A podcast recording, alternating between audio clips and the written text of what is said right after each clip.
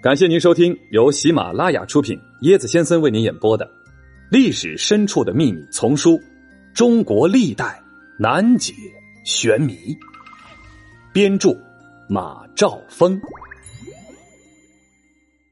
嗨，大家好！人世间是否此山最高？好，唱到这首歌呢，大家会想到金庸先生的《射雕英雄传》。这个《射雕英雄传》里头有这么一个桥段。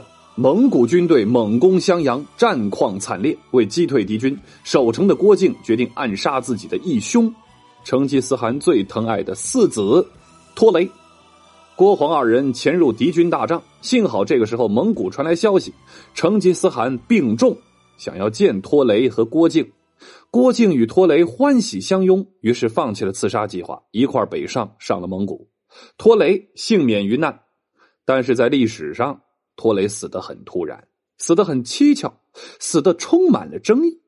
争议的焦点在于，他是意外的猝死，还是死于三哥窝阔台费尽心机的谋杀呢？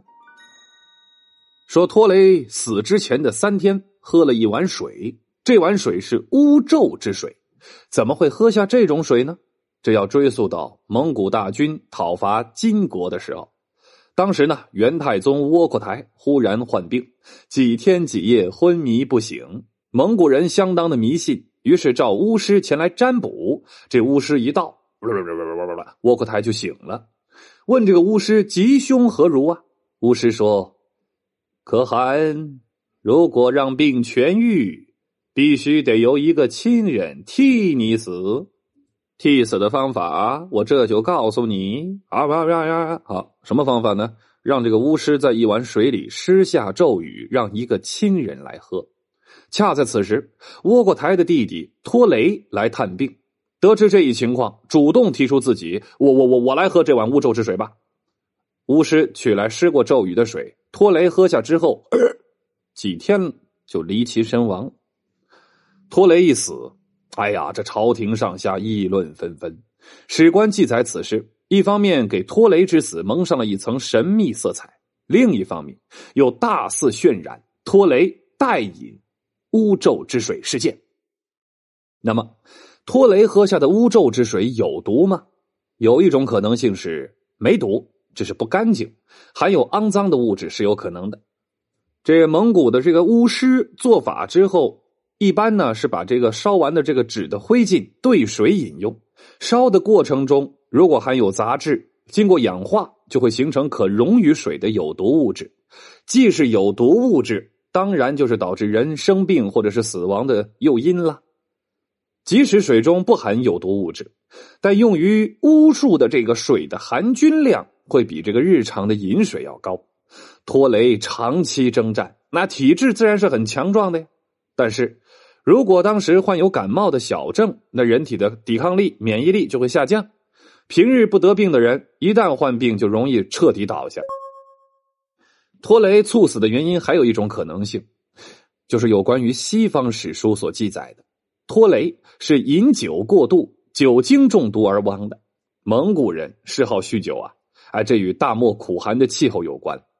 酗酒导致酒精中毒暴毙的案例。这这在当时的这个蒙古上层社会中屡见不鲜呐，因此这一记载和说法并非是毫无根据。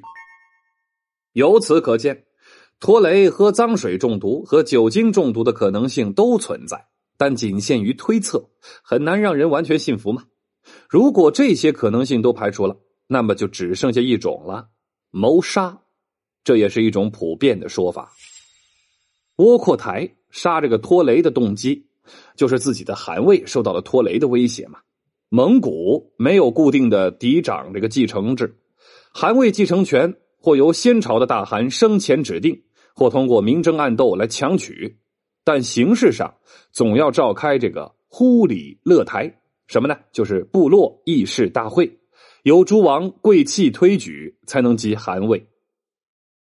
成吉思汗去世之后，虽然亲自指定由窝阔台继承汗位。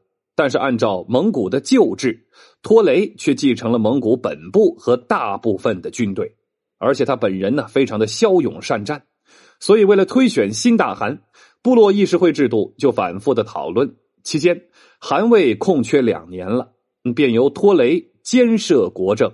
最后，大会争议了四十天才达成共识，由窝阔台继位。手握兵权又监国很久的托雷觊觎韩魏，也有绝对的实力和这个窝阔台一争天下。这一点，窝阔台很清楚。再加上这个托雷的功劳啊大呀，在灭金之战的三峰山一战中，独自歼灭金军主力二十万，金国名将几乎无一幸免，剩下的部队被围困在三峰山中。只要托雷率军继续进攻，就有可能全歼金军，完成父亲成吉思汗的遗愿。正在此时，有谋士劝谏托雷呀：“你要暂缓进兵啊，等窝阔台大军到了，再一起攻打。”这谋士很有心计，让托雷把大功让给窝阔台，既保证一举消灭金军，又不至于功高震主，给自己招来祸患。但托雷不干呐，他认为战机稍纵即逝，决定及时进攻。果然是全歼金军。当窝阔台率大军抵达的时候，托雷已经把活干完了。窝阔台虽然口头上赞扬这个托雷你你牛，但心里不痛快到了极点。他还有点畏惧托雷了。如此强悍又功劳卓著的弟弟，如果要动自己的汗位，自己的胜算不大。